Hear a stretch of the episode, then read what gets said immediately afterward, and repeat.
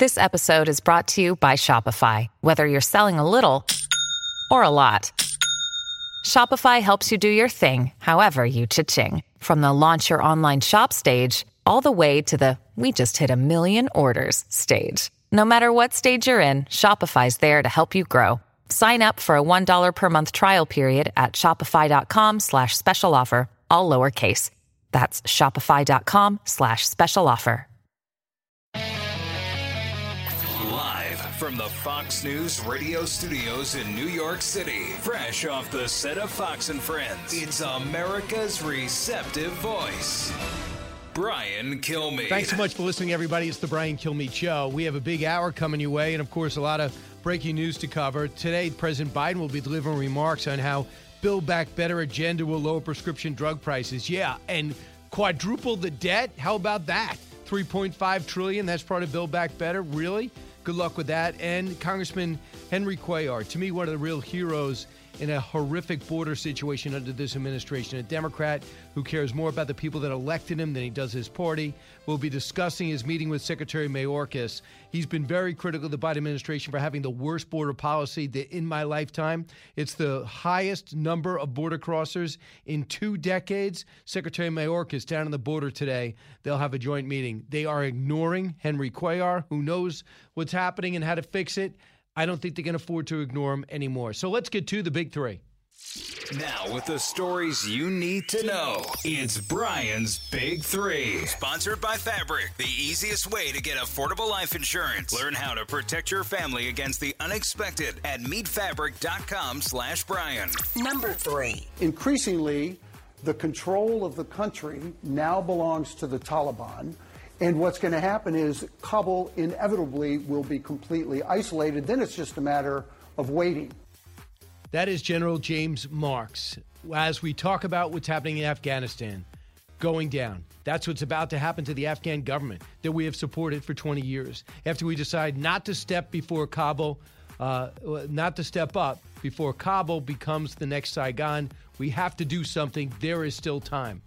Number two. I don't want to hear anything about COVID cases in Florida, mass mandates in New York, vaccine passports. I don't want to hear anything about that until the Biden administration deals with the crisis they created on our southern border. There is no other conclusion any rational person can reach other than this is intentional.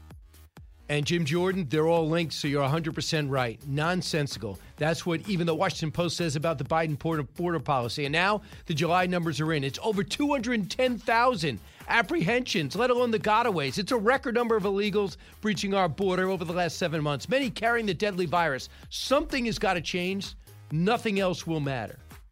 Number one. We also made clear to OPEC, the major oil exporting nations of the world, that the production cuts made during the pandemic should be reversed as the global economic as the global economy recovers in order to lower prices for consumers. So painful to listen to him. Hey OPEC, pump some oil. No, that's not a quote from Richard Nixon or Gerald Ford. It's from fossil fuel hating Joe Biden, and it's his answer to the surging gas prices causing inflation, both part of what's taking him and his party down.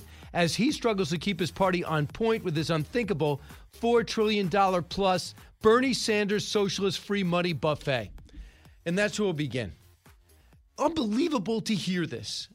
And I, I don't want to put you through it, but you have to. The guy that stopped the pipeline, the guy that says, I will not increase fracking, but I will not ban fracking. The guy that basically said no more uh, drilling on federal land in New Mexico, Texas, or anywhere else, has now says, well, gas prices have gone up a dollar in the last three months. So that's affecting everyone. Inflation's going through the roof. So OPEC, pumps some more oil. Listen, Mr. President, you inherited a country that was oil and energy independent you are blowing it in an effort to become, uh, I guess, environmentally more friendly, and and your green plan impossible to implement as you buzz around the White House in a electric car that's not ready for mass production. So in the meantime, we're all paying more because you're going by AOC's agenda.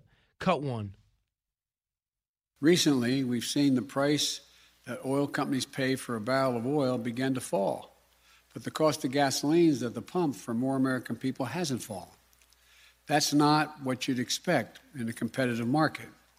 I want to make sure that nothing stands in the way of oil price declines, leading to lower prices for consumers.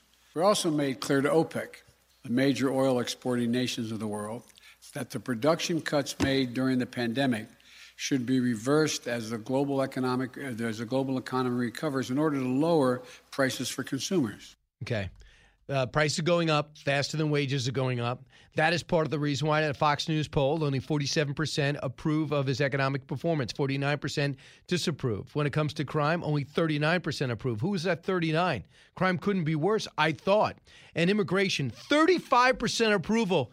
57% disapproval. I ask you, who are the 35% who think it's good? Well, I guess the extreme left. In the meantime, we're all paying more for oil and gas, and it doesn't have to be. We sacrifice one of our great, uh, the great elements and the great uh, sectors of our economy for a political agenda, and it's sickening. Bill Simon is a former Walmart CEO and sees all these prices going up and knows who's paying the price. It's middle class Americans, working class Americans who, and also in many cases, still today, women who do the shopping who are noticing their money's not going as far. Cut three. I'll tell you what really concerns me. It's oil prices because there, there's there's oil oil prices impact the entire economy. One of the reasons that food prices are increasing is because the transportation component obviously oil of, of the food prices has gone up. And if government policy and and and activity it hasn't isn't going to allow us to become as competitive as we were, say, two years ago in in uh, in generating our own oil and driving the global prices of oil down. I think that could be with us for a while. Hopefully that'll change, and maybe there's some you know, faster adaptation to use of less gas and electric cars, I still see that being 10 or 10 or 12, 15 years away before it has any meaningful impact on it. So I think unless we can get fuel prices, oil prices in line, gas prices back down, it could be with us for a while. No kidding. And and what, what bothers me is that we still are acting like this is a crisis that needs money. That's why we need the 1.2 trillion on infrastructure with only 40% max going to actual infrastructure. But it was a compromise bill, but that most Americans according to polls aren't supportive. But the 3.5 trillion, that's really 5.4 trillion if you just uh, uh, extrapolate out the distance of the allocation. Now you're looking at more money thrown at something where there's 10 million people who aren't there's 10 million jobs open, 8 million unemployed. For some reason, people are choosing not to work. Maybe it's because we're giving them so much money on unemployment and supplemental unemployment. Now we're going to have more jobs if this infrastructure bill passes. Available. Please show me the Americans that want to work. I'm not seeing them. So far, if you want to know why you feel as though your dollar's not going as far, you're absolutely right. The average hourly wage increased 4%. Inflation went up 5.4%. Do the math. Also, when it comes to the inflation crisis, hard goods that you can appreciate. You want to buy a used car, you don't need me to tell you in one year, 41% increase. You're paying 41% more this year. Food, 5% up this year. Gas, 41% up this year. Electric bills, 4% up. So if you're somebody whose job was shelved, if you're someone who got increases on average, you're losing money. Everything costs more, uh, ratcheting up the stress in your life. The other major story is what's happening in immigration. Did you get those numbers? In July, it's 210 plus thousand apprehensions unofficially come through our border, let alone the gotaways, let alone all the smugglers who go out of their way not to be captured. The money that's flowing in from the cartels that are pushing this, and also really disturbing the number of unaccompanied children is increasing again. Could it be, Mr. President, that you said an unaccompanied kid gets to stay? So a woman mortgages her house, sells her house, thinks she's doing something good for her only child, puts him with a, a, human trafficker, and they go thousands of miles to our border, hoping to get to America quickly and safely in order to have that kid stay by him or herself. It's nuts. Here's Brandon Judd, the president of the National Border Patrol Council, cut 10. When we go out and, and we patrol the border, we, we, we, see what is not happening. And when you have Secretary Mayorkas going down to the border, it's actually a slap in the face to the Border Patrol agents because he already knows what is mm-hmm. taking place. When we saw under the Trump administration the Secretary go down the border, things changed. Nothing has changed. When Vice President Harris went down, nothing's going to change when Secretary Mayorkas goes down. And that is frustrating. And it's got, guess what? Politically, they're going to pay a price. Tom Bevan from Real Clear Politics, cut 12. The border is, I mean, it's a big issue for Republican voters in general, and Biden's approval rating on that is the worst out of any of the issues that, that we, uh, we track. Uh, he's down in the, the 30s, mid 30s on the issue, and it's been a problem right from the beginning. So it will motivate Republicans uh, in the midterms. And again, that's uh, when, it, when it comes to turnout, uh, could be significant. Yeah, he basically went on to call it uh, lunacy, too. And you look at the area in Laredo. They have so many positive tests. So many people are being untested, still put on buses and left in facilities. Think about this.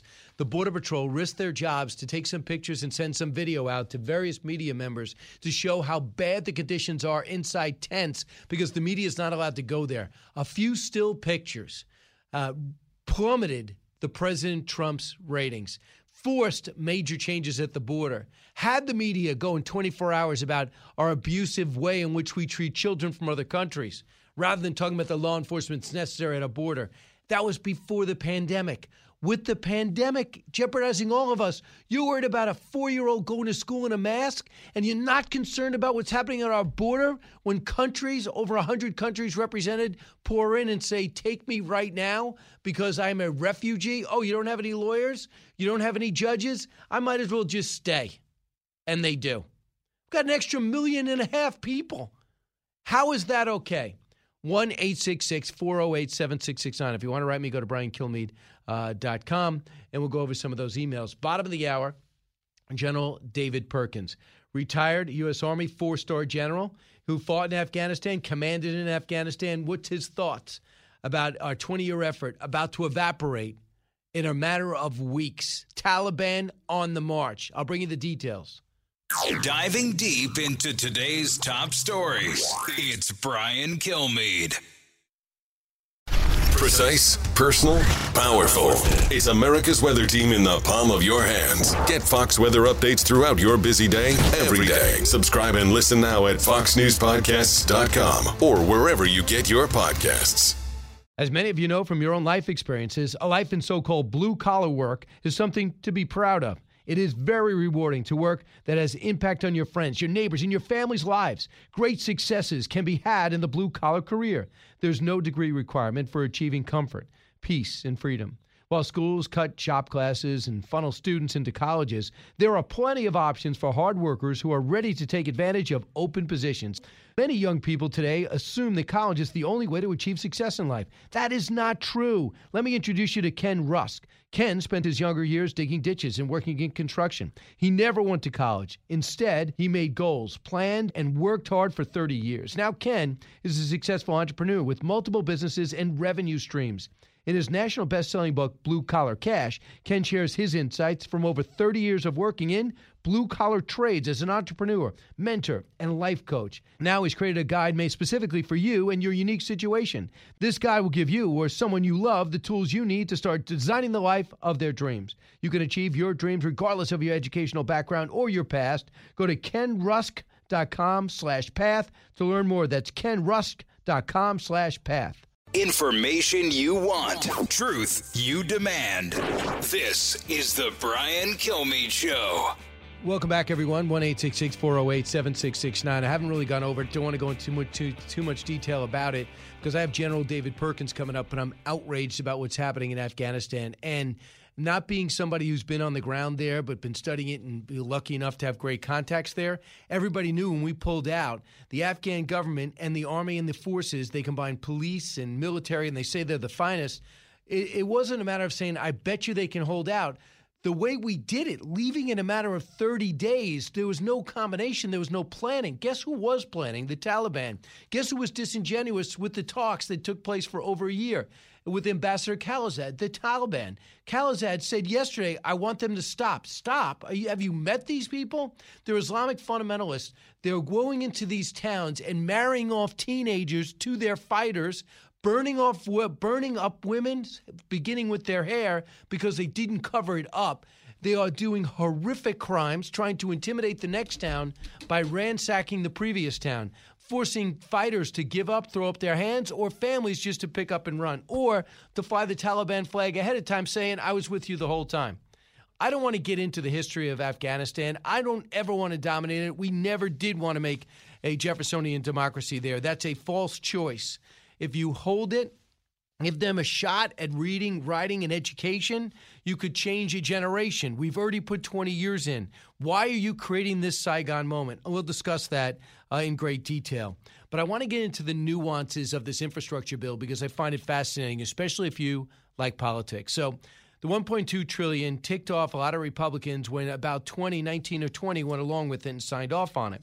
I was looking at this Fox News poll, and it looks as though most Americans like the idea of the 1.2 trillion, the bipartisan deal, and they even have the 3.5 trillion, something they look on positively. However, they haven't talked about the cost of this. If someone said, "How would you like everything on your Christmas list?" Absolutely everything. You would say, especially if you're a kid, "Yeah, I'll take everything. Everything on my Christmas list." But then you say, "Well, there's going to be a cost to it." It's going to mean that you're not going to be able to go out to restaurants for at least six months. It's going to mean you're going to have to sell one of your cars. It's going to mean that generations of your family are not going to be able to own a home because they're not going to have enough money to get a mortgage because your credit is going to be so bad. You'll go, wait a second. I don't need everything. What do I need? And what do I want? Republicans have done a terrible job. Instead of saying, oh my goodness, if Democrats give away elder care, give away preschool, give away junior college, give away school lunches. How do I win an election and take that stuff away? On the surface, it's ominous, but not really if you can communicate.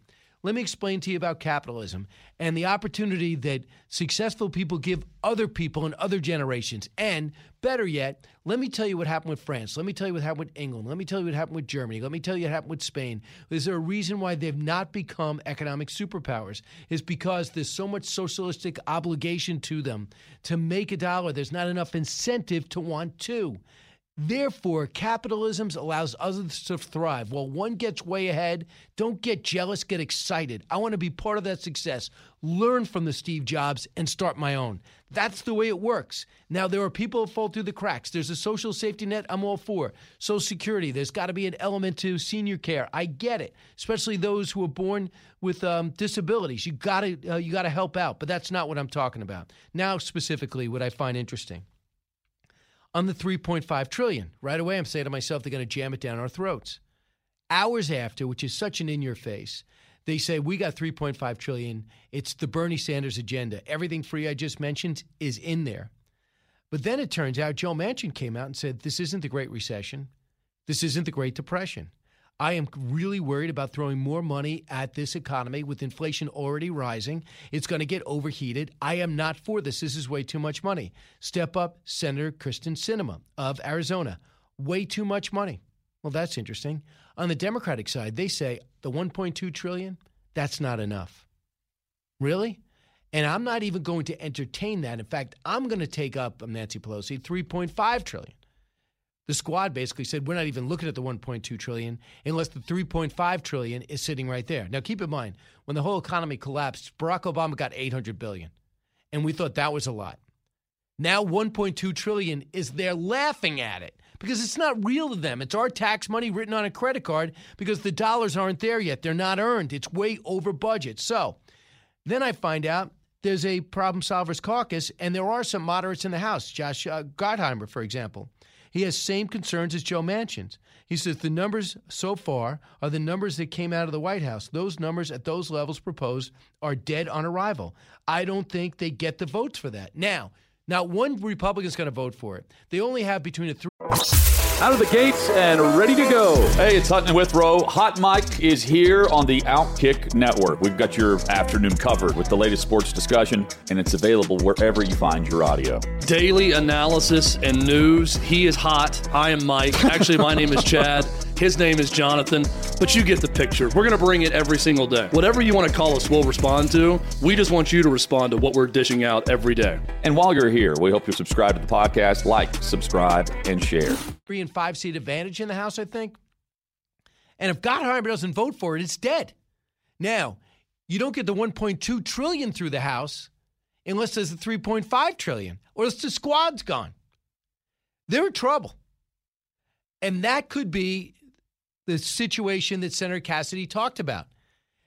That we didn't walk away from infrastructure. We both realized we needed it. We had to negotiate for it. I didn't get everything I want. There's way too much green stuff in there. But I no longer can say Republicans won't even give us stuff that they know we need because it's Joe Biden and it's Democrats. Republicans go, yeah, we gave you a deal. And you want to triple it without our help. And you want to make 8 million illegals legal, which has nothing to do with reconciliation. Reconciliation can be de- defined by budget related issues, which it allows you to pass with a simple party line vote. They have a lot of negotiating to do. And I don't I'm not someone who does not believe in Joe Manchin. Joe Manchin's already stopped the filibuster. He's already got something bipartisan. I think he stops this in his tracks. And I do believe there is a moderate force that wants to get reelected and sees Nancy Pelosi staring at the finish line next. We talk about Afghanistan. General Perkins. From the Fox News Podcasts Network. Download and listen to The One with Greg Gutfeld, the co host of The Five, like you've never heard him before. You know him, you love him, you want to be like him. Subscribe and listen now by going to FoxNewsPodcasts.com.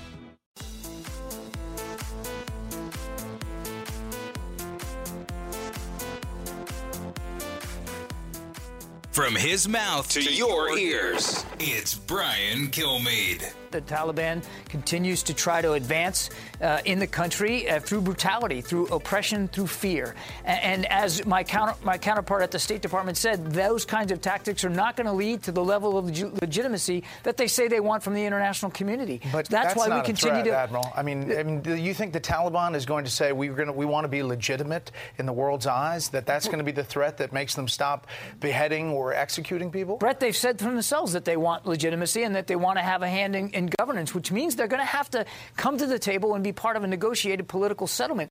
Admiral, uh, I know Admiral Kirby. I don't think he believes anything he's saying.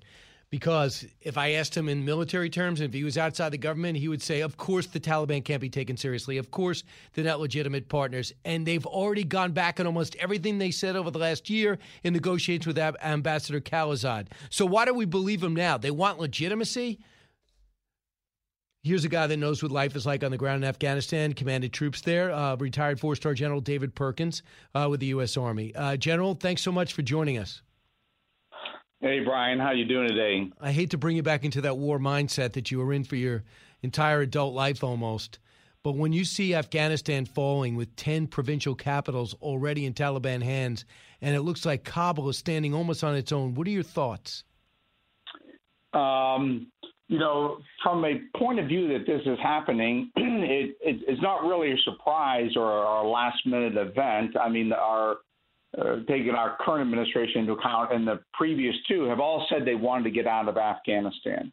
Uh, so this has been on various White House to do lists for a while. And I think uh, all the policymakers, those of us that have experience here, I've been there multiple times, never had a full uh, year tour there. Um, I, I think we knew this was probably a most likely outcome. So we shouldn't be surprised. What we need to do is say, as as we withdraw out, what are the things that absolutely must occur and that we have some control over? Uh, a lot of things that people want to have happen are fine. It's just that the U.S. has no control over. But there are things we have control over, and we just need to make sure that both sides of the equation here are well aware of what those are. I, I don't. I don't know. Do you expected them to take uh, to take Afghanistan the speed in which they're doing it? Because almost every Biden official, unnamed because they don't want to lose their job, uh, have said that the speed is stunning them.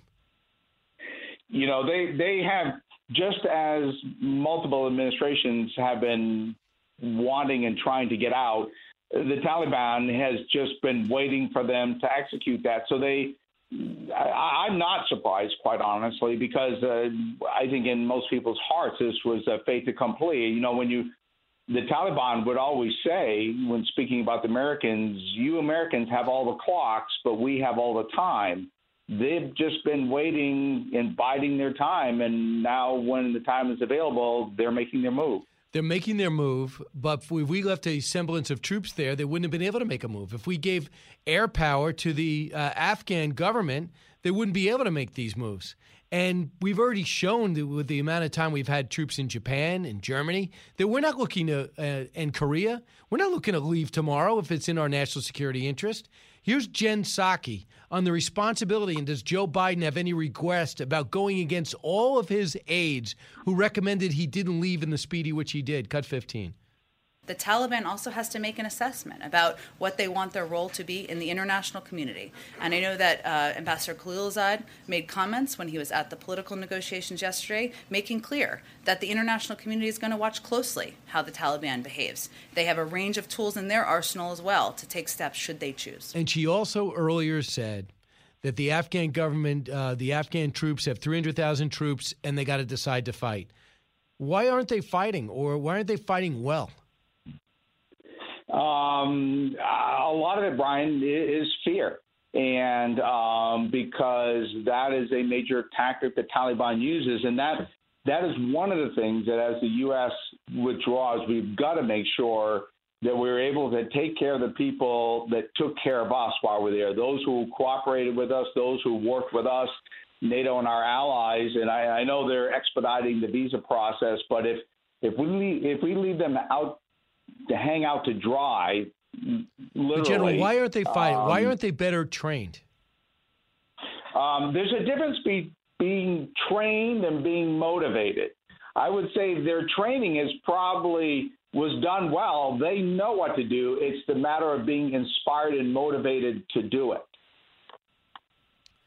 Why aren't they And- motivated to do it? The Taliban are not popular amongst the masses. Yeah, you know, I I will tell you, I bet a lot of them are not sure that if they take on the Taliban, that whatever power structure in the end results will have their back, and that they will pay a price for that. So they're not fighting at all. Uh, so yeah. So you know, they evidently. I've heard reports. You could tell me if they're right because uh, you were there um, in Iraq and Afghanistan through your career. I'm talking to retired four-star General David Perkins, and who spent years in the Pentagon strategizing too. General, I hear there's 12,500 elite fighters that the Afghans have, mostly hold up in Kabul. Uh, do you think if that isn't if that number is correct, how long can they hold the capital? Well, um, really, again, it doesn't come down necessarily purely to numbers or how well trained they are. It is um, can you keep them together as a cohesive force? Who is their leadership? Do they believe in their leadership? And do they believe their leadership will prevail because their leadership is what's going to prevent them from getting retribution from the Taliban if the Taliban take over? So it's it's it's more the longer term view. It's it's after the fight of Kabul and what happens then versus can we execute the fight? So you believe it's lost, and I mean that means we might as well just empty our embassy too. Well, what I think we have to do, coming back to that, is we make some priorities of what must absolutely occur. Like I said, number one, we've got to take care of the people that take care of us, or we'll never get help anywhere else in the world. Number two, looking at the, uh, the uh, Kabul portion of it, you know, securing the capital and particularly the airport. The airport provides that key, what we call line of communication in and out. To, if there is a decision to bring in reinforcements or supplies, I understand that Turkey is going to take a major role in that. And so we need to focus on those key aspects and key critical nodes that we want to keep operational so that we can continue to provide some form of leverage against the Taliban and and give the Afghan people some breathing room and space so that they can take matters into their own hands because in the end that's that's what what's going to happen. The Afghan people have got to take this into their own hand and take ownership. Here's uh, General James Marks about what's happening uh, on the ground. Uh, cut 19. And now we have not only what we're seeing on the ground, but also contributing to that is the United States, States left a good amount of kit, of equipment, of vehicles, of armaments that now the Afghan military is walking away from. And guess who's taking control of that to increase the momentum that they're gaining? It's the Taliban. we left Afghan. You know, no one has to tell you you were active when we left Iraq. When President Biden and Vice President evaluated, they're ready to stand on their own. Within 18 months, we had ISIS, and Baghdad was almost overrun. We had to go back in there with thousands of troops. I don't even think going to go back in there with thousands of troops, and this would be much harder, wouldn't it? Oh uh, yeah, I mean, uh, coming back in the second time is always much more difficult than the first time, and so that's why, as you extri- extricate yourself from these situations, you've got to come up with plans that allow you to continue to provide leverage in a sustainable manner. What are things you can do in a sustainable manner over the horizon through allies, et cetera, that don't require sort of a huge reintroduction uh, of U.S. capability because that entails all kinds of political hurdles and um, I think resources that most people are unwilling to spend, and therefore the enemy knows that. They know that that you don't have a sustainable plan. So I think part of this is developing a sustainable plan that the Taliban knows the U.S. is willing to execute. Here is uh, what John Kirby said about what concerns. If you ask most Americans, they want the Afghanistan war to end. But if you ask the most Americans in the least recent poll what they're most concerned about, terror is one or two. You could honestly say the terror attacks from 9 11 happened there. They were, they were thought about there, they were executed here. And when it came to get it, we almost got bin Laden there. Found him in uh, Pakistan. Don't need to tell you that. Here's John Kirby, the spokesperson for the Pentagon, talking about terror, cut 16 the terrorism threat out of Afghanistan, at least as, as regards to threats to our interests and our and our allies and partners outside, and certainly at, at, home, is greatly reduced from Afghanistan. That threat has largely metastasized elsewhere in places like northern Africa, and so we're, we're mindful of that, and we're focused on that area as well. Is that true now, and how quickly could that change if it is? Well, th- that comes back to the point I made earlier, Brian, that as we're executing this withdrawal, there needs to be a couple hard and fast red lines that we control, that we don't depend on somebody else. Number one, is taking care of those that take care of us. Number two is we need to be very, very clear that the U.S. will not tolerate Afghanistan being a point from which you can export terrorism around the world. And at the first hint of that capability either being built or occurring, then the U.S. will come down hard and fast on that, that we cannot let Afghanistan be an exporter of transnational terrorism. I mean, that, that and, and, and that we can mm-hmm. control. Uh, and so I think we just need to be very clear about that and not uh, minimize it. General, you know this has not been a hot war for since 2014? We went to a different posture, and they really haven't lost a soldier, I don't believe, or anybody in the military for a year and a half. So it's not a hot war by any account. Um, who wins as we leave? You know, so when you look through the history of warfare, who wins and who won uh, really depends on sort of what phase of that you're on. Um, and so, you know, we all have these pictures in Saigon of the helicopters pulling off the U.S. Embassy and people holding on to the skids. And, you know, you could say that that is not a win for America at that point in time. Uh, but that is a snapshot in time. And that is why you know, this as it's unfolding is not what we would have wanted 20 years ago. But again, 20 years ago, we didn't even want 9 11.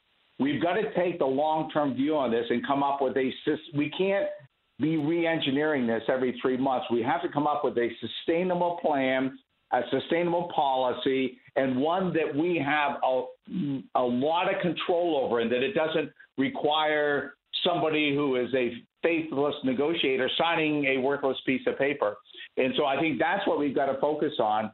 How do we make sure in the future that the things that absolutely must not occur in Afghanistan do not occur, and how can we ensure that we can make that come to fruition? What do you say to uh, families who've lost loved ones there, many of which you know, have lost limbs uh, and other things in the war in Afghanistan, and they're looking at themselves saying, "Was this worth it?" What do you say to them?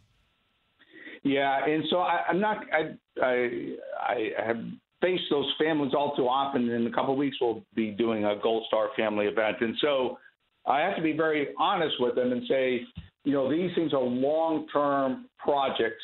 Uh, on the short term, Osama bin Laden's no longer with us. Uh, we have not had, uh, thank God, any uh, recent large scale terrorist attacks in the U.S. And so it did change the, the face of terrorism up until now. It also showed the world and other terrorists uh, that there that we have the capability and with the commensurate will can do just about anything.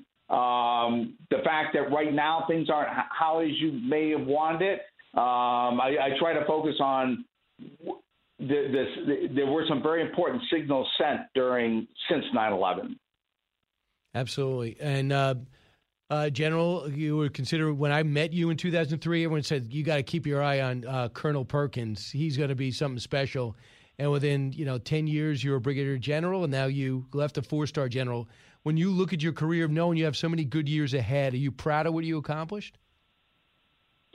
I, I tell you, the, the thing that I am uh, most grateful for are just the thousands of great soldiers uh, that I got to work with, and, and really um, quintessential salt of the earth Americans, and it really gives me um, great encouragement for the future to say, well, all those people that I got to work with in the Army, they're all back in the United States in all walks of life and all 50 states, and uh, they will be able to handle whatever comes at them, regardless what walk of life they're in. And the fact that they were able to take a portion of their life and dedicate it to this nation and put their life on the line, and with way too many of them make the ultimate sacrifice. I'm just proud that I got to spend a short time with people like that. Right, and uh, David Perkins, uh, you're also the one to the first into Baghdad with it, who led the Second Brigade, Third Infantry during the invasion of Iraq, the Thunder Run.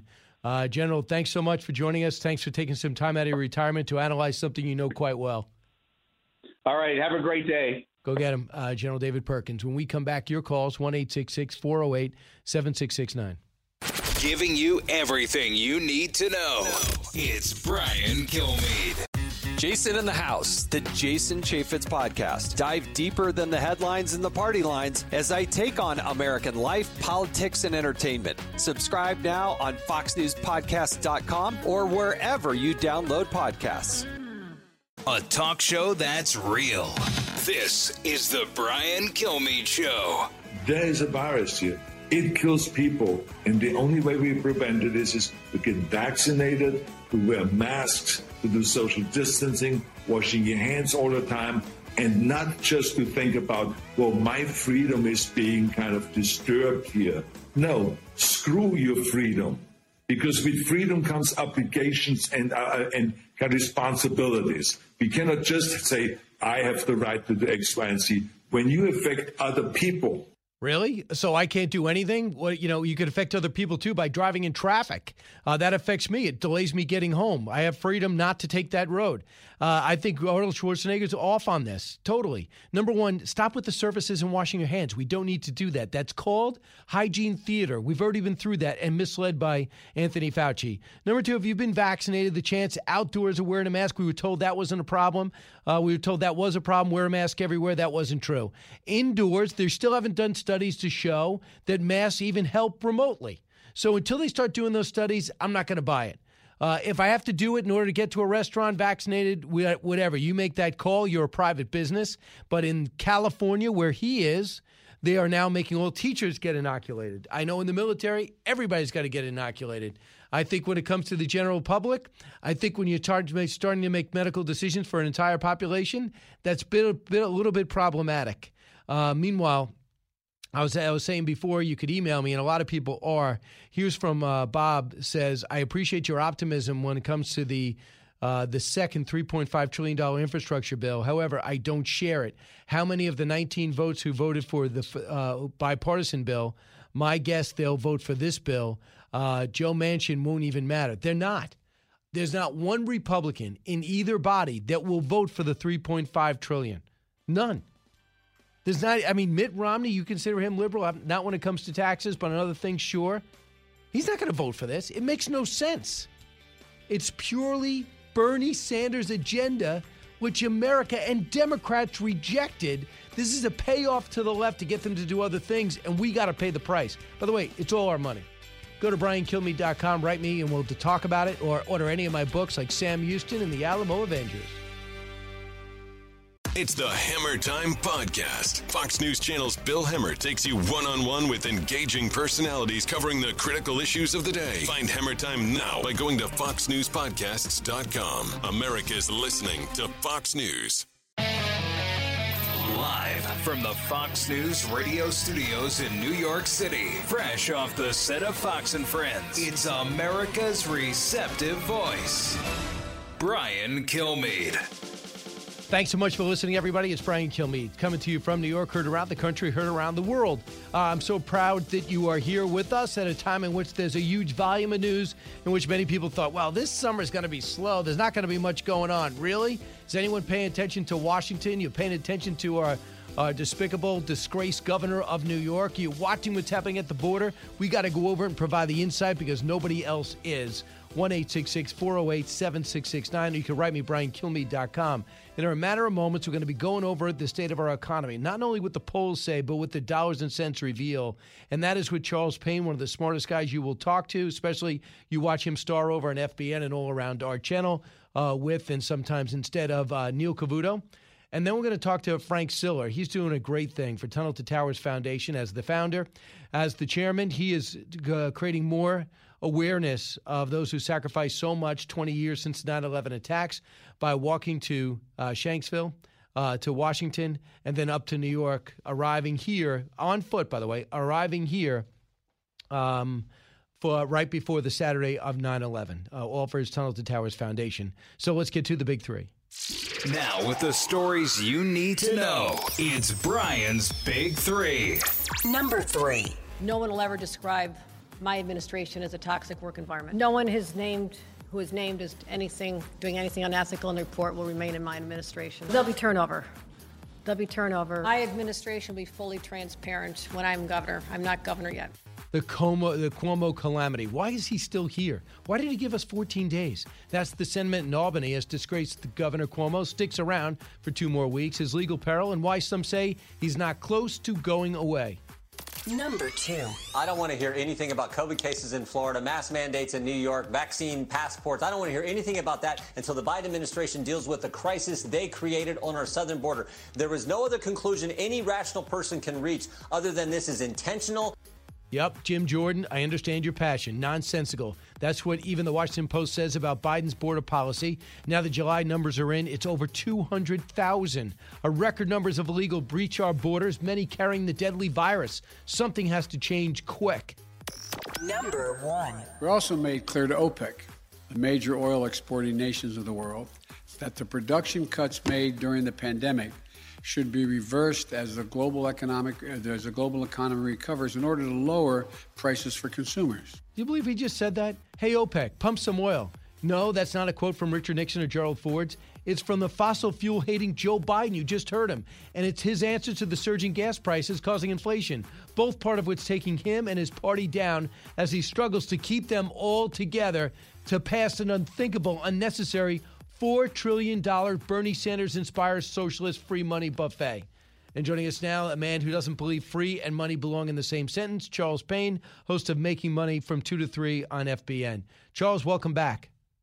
Hey, it's great to be back. Hey, Charles, I can only hope it fails, but if it doesn't, what does it mean for inflation, which is outstripping wage gains right now for this economy? Joe Manchin came out and said something. I believe it's going to overheat the economy. We're not in the Great Depression, not in the Great Recession. Why are we doing this?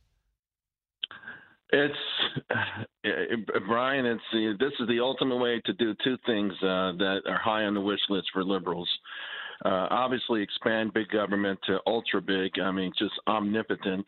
Uh, buy votes and and and and and also in another way to sort of keep people addicted to what they're doing. I mean, this free money thing has been so mind-boggling, and it's so interesting to me because they must know in the White House this is a huge gamble.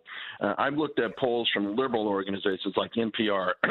the number one by far the number one concern in this country right now is inflation, more than wages, more than everything else. And the reason why it is eating up everything. You know, here's the thing every month, wages have gone up. But when you adjust for inflation, they are getting crushed. They are getting pummeled. Uh, so yeah, it's so interesting. You, you get, let's say you make a thousand a week, and all of a sudden you got eleven hundred bucks a week. You go to the grocery store and you end up coming out with less bags. so yeah. people, that's what that's the real life that people live in, and you can talk to them and you can tell them all of these wonderful things. Um, but they know at the end of the day what you're saying doesn't make sense because they know what's in their pocket or what's not in their pocket. That part but the other part you know this these these things where you just are changing who we are as a country. You're making us less competitive. You're making us more reliant. It is really a scary time. Essentially i think the philosophy behind all of this is that this administration has lost or maybe they never had uh, the the belief that the American people can do better. Like this is it. We peaked. Let's split the spoils and let's and let's move sideways from here on out. And I'll add something else that the successful have cheated. And they've had it too good for so long, and it's up to Bernie Sanders to be Robin Hood, steal from them and and destroy, uh, steal from them, and give people money that, uh, in many cases, they don't did not earn in almost all cases, and tell them they can't succeed without their help. What what happened to that capitalistic principle? I mean, you know, I understand maybe greed is good is not the best buzz, you know, is not the best motto for America, but the more successful and driven Americans are, the more uh, the more other Americans can be inspired and maybe work for those Right. people as they make Right. gains. Right. Every everybody who becomes rich has coattails. So you know, and and and and here's what I don't like. The really I think is the most insidious part of all of it. Uh, For years it was Walmart, right? They hated Walmart, uh, even though they had one and a half million employees, uh, and and they brought businesses and prices, cheap prices to rural America, so that they had a higher living standard. They hated Walmart. That was their number one boogeyman. Now it's Amazon and Jeff Bezos. But all of this stuff, every time they talk about Jeff Bezos, my wallet gets smaller. so his doesn't because they have an army. They've got an army of people that will find a way for it not to hit them. So they create these poster childs for unbridled greed to justify these attacks that really, I'm telling you, it always hits uh, the, the the guy who owns the construction company, the woman who owns a plumbing company. She has five trucks, and now she's getting two more. If she if if the taxes don't eat it up, and that's what that's the conveyor belt that takes people from one level of wealth to another. That takes their kids from one level to another. That takes their neighborhood and their community from a le- level of wealth to a higher level of wealth. That's the American promise. That's the American dream. That's what they're cutting off. That is what they're cutting off. And and uh, again, when you cut that off, what do you look to? You look to the state to take over and to be the provider.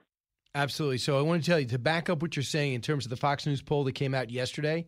They were asked, "Are you concerned about inflation?" 86% said yes. Now it was 83, which is extremely high in June. If you asked that two years ago, we hadn't had inflation in the longest time. People would said, "Yeah, I'm worried about it, but you know, we won't really see it." Only 14% weren't. In terms of hourly wages, see if this number jives with you. Hourly wages are on up 4%, but inflation's gone up 5.4%. That's what you meant by uh, less bags you're leaving the grocery store with. Does it bother you at Right. all that most Americans are for this $3.5 trillion aid package? It bothers me that when the question is asked to most Americans, it's it's a disingenuous way of asking. You know, um, it's it's it's when you start to say it's, are you for better roads and bridges? Of course.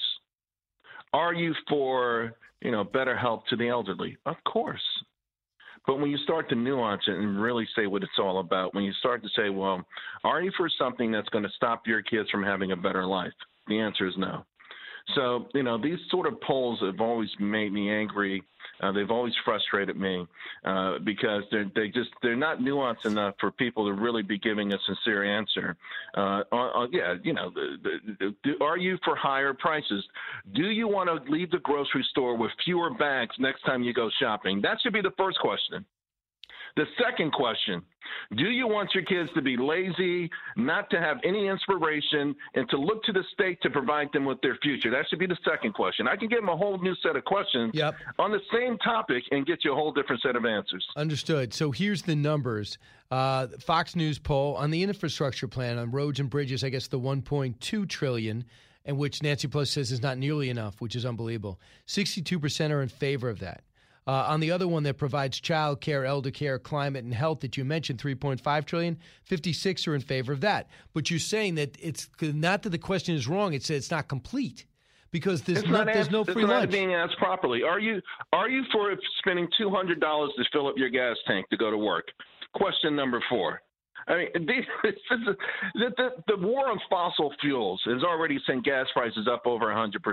Yesterday, President Biden asked OPEC, OPEC to print more, to produce fact- more oil. in fact, while- let's hear while that. Demonizing American producers. Let's let's listen to this, Charles. This was stunning to me. Cut one. Recently, we've seen the price that oil companies pay for a barrel of oil begin to fall. But the cost of gasolines at the pump for more American people hasn't fallen. That's not what you'd expect in a competitive market. I want to make sure that nothing stands in the way of oil price declines leading to lower prices for consumers. We also made clear to OPEC, the major oil exporting nations of the world, that the production cuts made during the pandemic should be reversed as the global economic uh, there's a global So, so we're not supposed to drill. We're not supposed to explore. We can't use pipelines. But let's let the Middle East do it because they're so dependable. It worked out so well for the previous 55 years.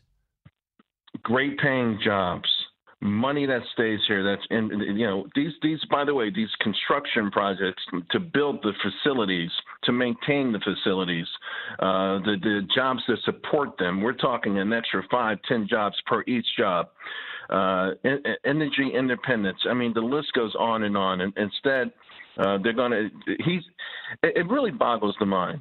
This is the same president who won't, uh, believe me, try to open up a, a oil refinery in this country. You're not going to be able to. So it, if it, so for him to say the energy oil prices went from 75 to 69, so instantaneously uh, gas prices should be lower. We don't even have a way to refine it. You know, it's it's there's so many embedded obstacles and speed bumps to getting energy prices down. But the most important thing is that President Biden declared war. He declared war on fossil fuels. And let me tell you something. You go back to November 2nd, uh, our oil price was 35 bucks. And it went back and went from there. To, this is right before the election. He won. He declared war on fossil fuels. He took it from 35 to 75 dollars. That is on him. Period. It is. But he wants electric cars and he wants the environment saved. So what do you want him to do? Can he have both things, Charles? You can listen. The the way our the way capitalism works. If there's an opportunity, we're going to seize it. And there will be an opportunity for things like electric vehicles. There will be an opportunity for those. But right now, people don't really want it unless it's a Tesla. You know, nobody really wanted the Leaf and the Volt and all that kind of stuff. Uh, and- and so instead of taking taxpayer money and giving rich people who buy Teslas $12,000, you know, he can maybe provide that extra child care he was talking about. Uh, you know, instead of taking uh, taxpayer money and paying student loans for the people in our society who make the most money, maybe he can do the elder care he was talking about. But there's a natural pro- progression to all of this. Everything, the, the fact that I'm doing this for your radio show on a cell phone from a different state and it sounds crystal clear was the was the fact that it was an opportunity out there that a business saw and they created. There's going to be opportunities for all those things. They're creating a false demand for it. Uh, if you say there's if you if you make combustion engines illegal, then we'll all be driving electric vehicles. But don't tell me we want it. Uh, and so it's it's it's it's unfortunate because in the meantime, look at the price we're paying. Don't forget these numbers: thirty-five bucks before the election, seventy-five bucks a week ago. That's what's happening. That's when you artificially try to do something, force something on a public that's not ready for it, a society that's ready for it, and our, and our whole country is not ready for all of this stuff.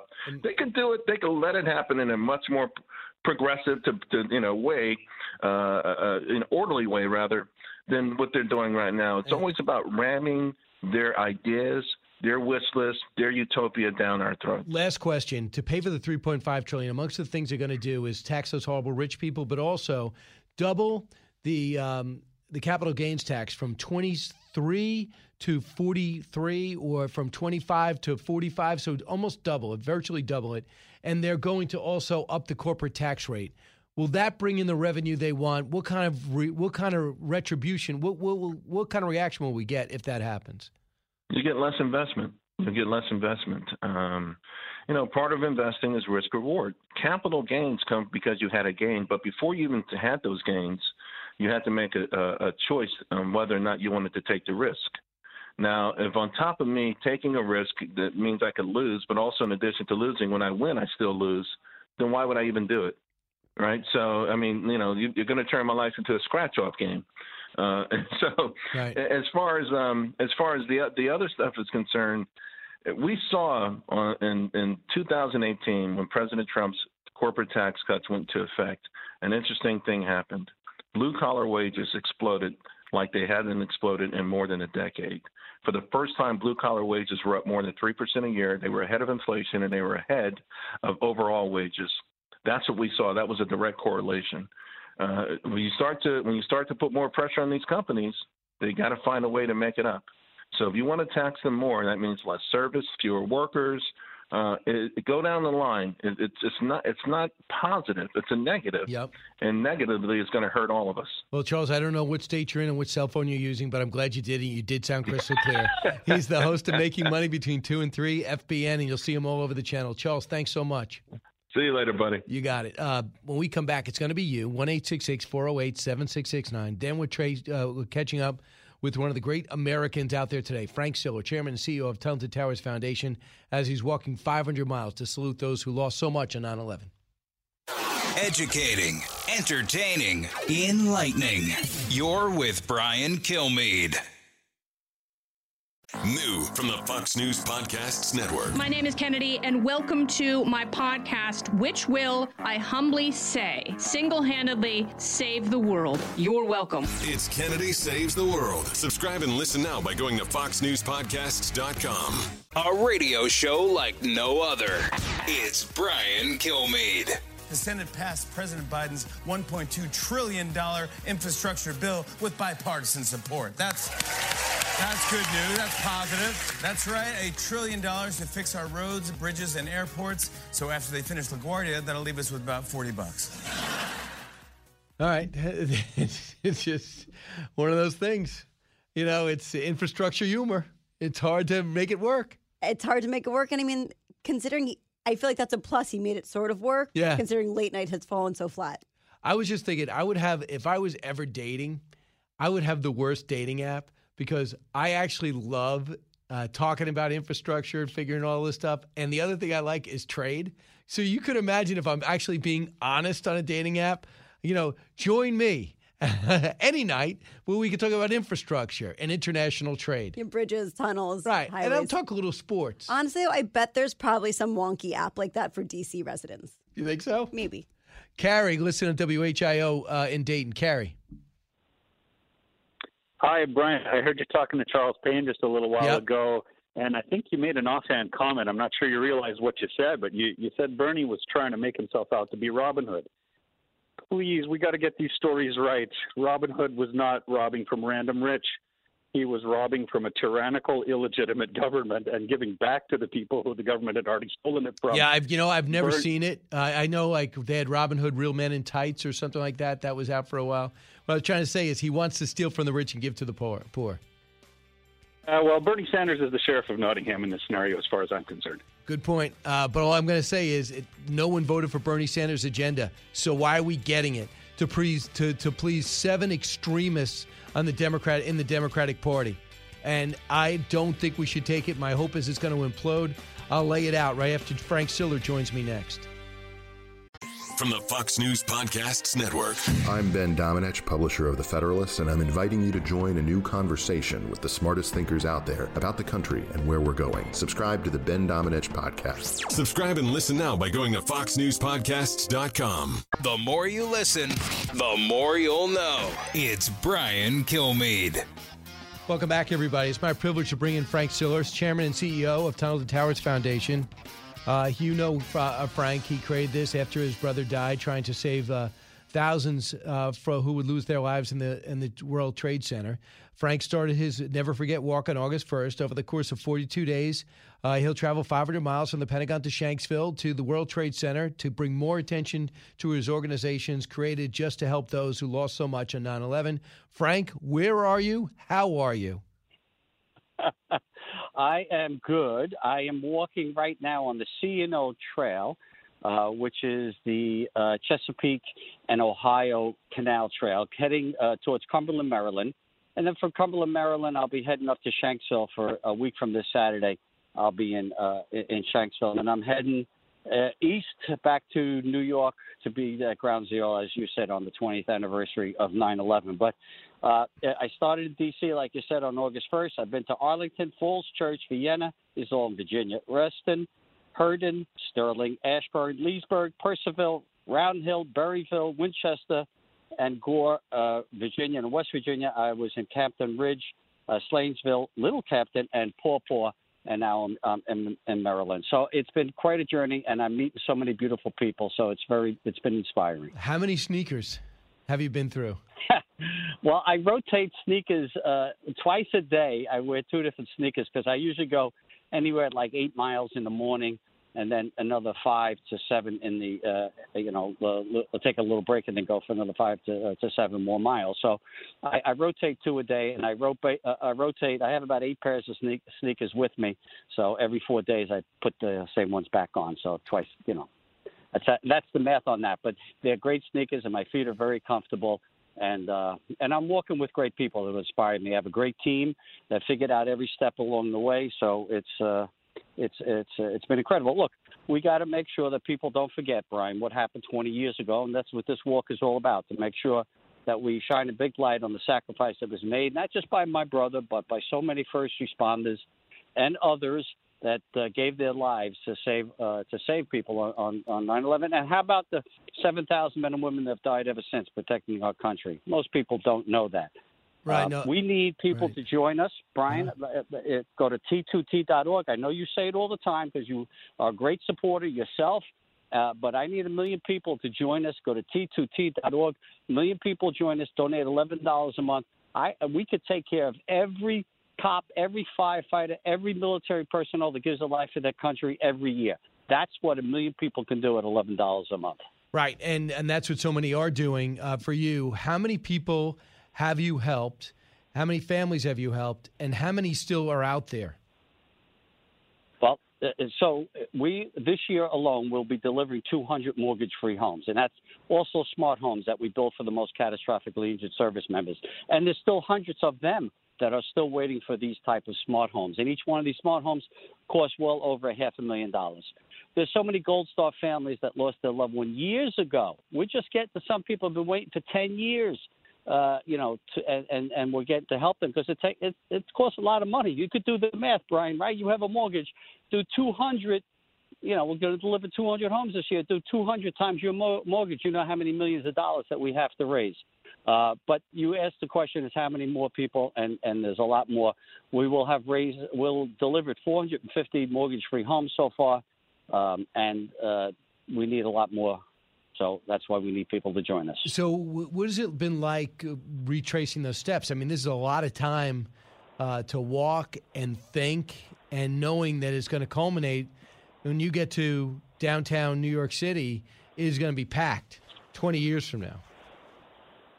Uh, yeah, it's going to be uh, on 9/11. I'm going to be walking through the tunnel just like my brother ran through the tw- uh, tunnel 20 years ago. The big difference, I'm walking uh, to honor what he did. He ran through there knowing that there was a good chance that when he got to the other side, that he might not be coming home to his wife and five kids. Steve was the youngest of seven of us siblings. He was our little brother. We helped raise him. My parents died when he was a little boy. Uh, so it's going to be very emotional. And there will be packed this year uh, down at Ground Zero, no question about it. And and I'm happy about that because I want to make sure that people don't forget. But here's the thing, Brian. Next year is even more important because you know a lot of people will rally because it's a 20th year. Uh, but we've got to make sure every year uh, that uh, this country uh, tells the truth and what happened 20 years ago that some Islamic terrorists tried to kill as many Americans as possible, and they did kill 2,977. So, what do you think about this new push for the 9 11 families to get answers about Saudi Arabia? Well, I think it's great. Uh, I, I think we need all the answers that we can get. We need the truth. The truth should just always come out, no matter if it's good or bad. You just gotta, you just gotta. We have to find out what what what happened, and who was involved, and we have to uh, make sure that we don't let anyone get away with it because then they'll get away with it again. So I love that a lot of 9/11 families are going after that. It's not what I do. I back them. Uh, you know, we're taking care of our, mission is to make sure that we pay off the mortgages for these great heroes that die in the line of duty for our country or our communities. Uh, but I love that they're trying to get the information out. Great. Uh, Frank Siller, help him out, t2t.org. Uh, thanks so much for what you're doing. We're going to check in with you throughout your journey. The next stop, the next time you will rest is how many miles today, and the next time you will rest and maybe do an appearance is when. Well, I, am going to be uh, 15 miles today, um, and uh, so I'll be resting a, a, little while because I started before uh, the sunrise because it's 100 degrees here uh, where I'm walking right now. Uh, it's not quite 100 yet, but it will be 100 in another hour or so. Um, and um, I will have done probably over two. Next time I talk to you, I'm sure I'll be over 250 miles uh, done out of the uh, 537 that uh, that needs to be done. So that'll be next week sometime. I'll I'll be more past the halfway mark. And what? And just uh, run through your team, the names of everybody walking with you. Well, right now I have Larry Olson. Uh, Larry heads up our, our, our, communication and PR team. He takes pictures and stuff. His team uh, are with me every single day. I have my trainer, who you know her family very well, uh, uh Shannon Horgan. Uh, you, I think I believe you said you coached her brother in soccer, which is it's a small yep. world. Billy out there. Horgan. You yep. can't make this stuff up. Yeah, Billy Horgan, right? Um, um, and then I have uh, uh, John Houvain. John Houvain is a retired uh, detective who uh, who really uh, makes sure that everything is uh, in the order it should be. Uh, and Peter O'Toole is a lifelong friend of my brother. He's in the lead car for me at all times, the flashing car to protect me because I have a car in front of me, car behind me because a lot of times I'm on the on the um, on the highway. And then, like my wife, Patricia walked with me yesterday in this heat. She did uh, better part of 15 miles with me yesterday. My brother-in-law John. I have a, a, a firefighter captain coming in later today to welcome me tomorrow. Joe, uh, Rob Jones, uh, Rob Jones, double amputee, is walking with me. Uh, he's going to do, I think, uh, eight or ten miles with me in the morning.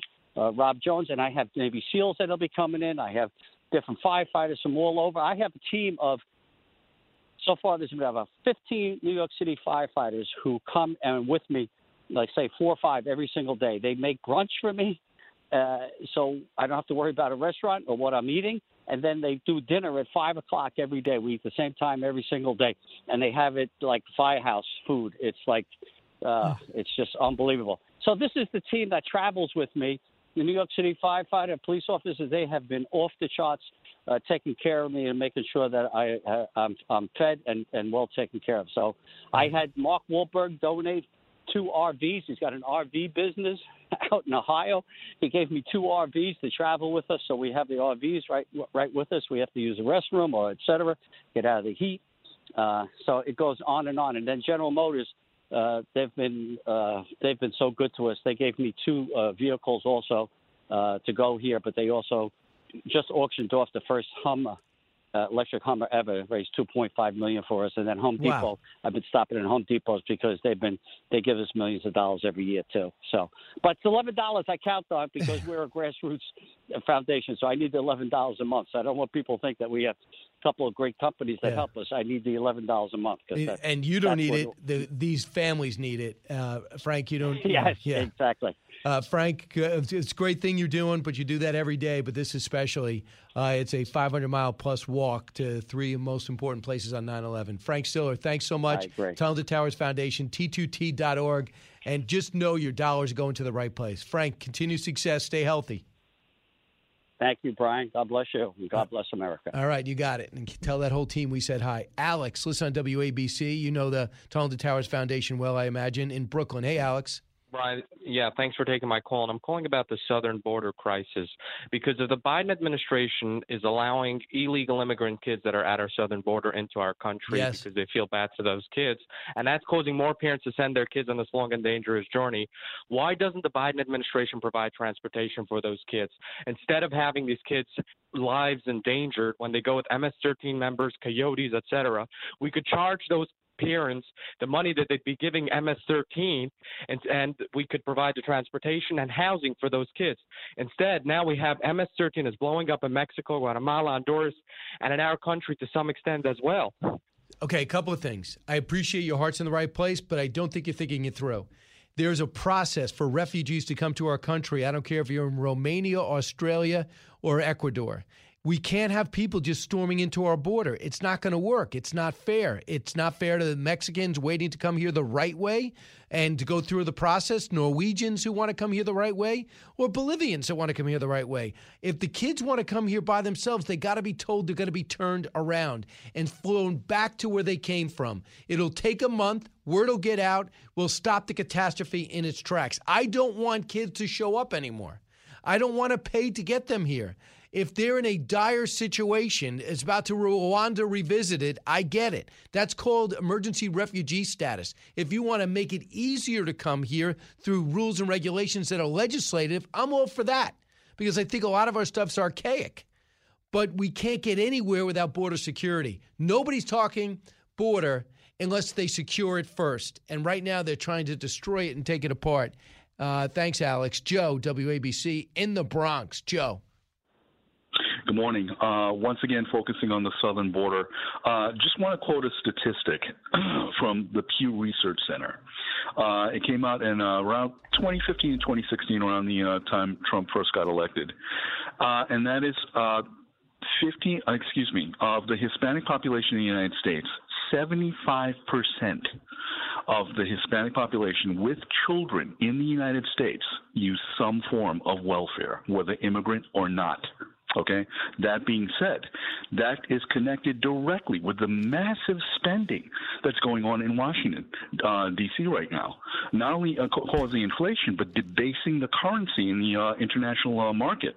You know, so basically, a lot of investors that invest in U.S. bonds, you know, uh, overseas, they're going to realize that we're putting on more debt. We have a debt to GDP ratio that's unsustainable, and that is largely driven by social spending. It's nuts. Okay, and again, the southern border, most of the immigrants that come here.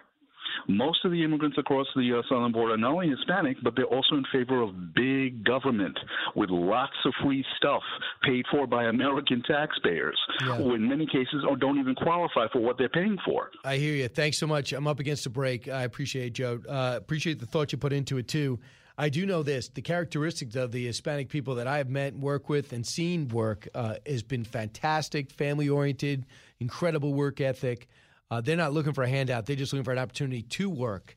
But that's not the point. How you get here matters, and then we have a system, and then we know how, how to go through the pride of becoming an American. Don't look to circumvent the system and wait for some ridiculous reconciliation package that will erroneously make you a citizen because you're not going to appreciate it. Uh, thanks so much, and special thanks to Frank Siller for joining us too this hour. When we come back, we'll find out if there's more to know or take your calls. Can't wait to find out what we decide. 1 408 7669. A radio show of the people for the people. You're with Brian Kilmeade. With Fox News Podcasts Plus, you can enjoy all your favorite Fox News podcasts without commercials. Subscribe now at foxnewspodcasts.com. If you're interested in it, Brian's talking about it. You're with Brian Kilmeade. Hi, everybody. Uh, welcome back, everyone. It's the Brian Kilmeade Show. Uh, of course, uh, the number to call 1 408 7669. But I just got word uh, that we need to know more.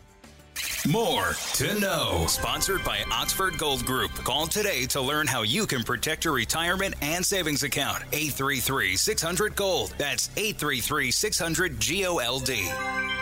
All right. Uh, in a study released on Wednesday, NASA researchers said that the chance of Bennu, the asteroid, hitting Earth through the year 20, 2300 is about 1 in 1,750. They also found September 24th, 2182. I'm pretty sure our show will be the number one syndicated show in America by then. uh, the most significant date for impact uh, with a probability of 1 in 2,700. I tell you this because an asteroid, if it does hit the Earth, it won't be good. There's a reason why the Tyrannosaurus Rex is not roaming the Earth right now. We're pretty sure it was an asteroid. Isn't that right, Eric? Isn't this pretty much. What All it? signs point to asteroids still. Right, we're still. But we have not seen, we have no eyewitnesses. Not as of now. Okay. you're still looking? I'm looking. Next. Jeopardy producer Mike Richards has named himself permanent host of the syndicated game show. Another woman I don't know, but everyone else does, Mayim Bialik, uh, Bialik, is on tap to host the primetime and spin-off series. You don't know her? No. She was Blossom.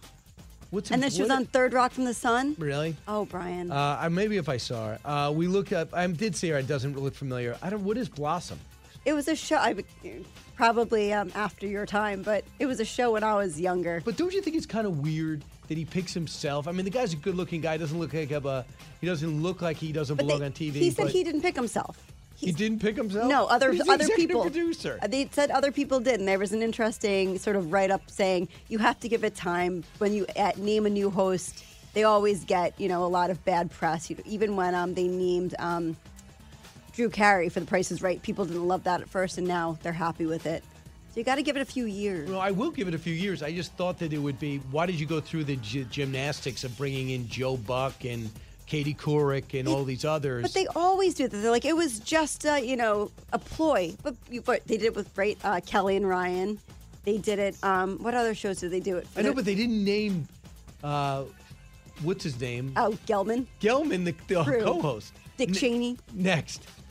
Nate Burleson will join Gayle King and uh, and Tony with unpronounceable name as Dokoupil. co-host of uh, what is it? The Copel. Okay, Dokoupil as co-host of CBS this morning. Uh, Anthony Mason will move to some other reporter position. Nate Burleson's great on on Good Morning Football. He does a really good job on the NFL pregame show. I'm just CBS. I'm just wondering. Got a lot of personality, wide receiver, the Vikings, and other teams. I'm that's a big leap. It is. They had him fill in a little bit um, when I think Tony Dokoupil took off. They just had a baby. Um, he was good. He was, you know, very dynamic. I think it's interesting moving Anthony Mason, um, but you know, that show they need to tweak a It little bit. is dead.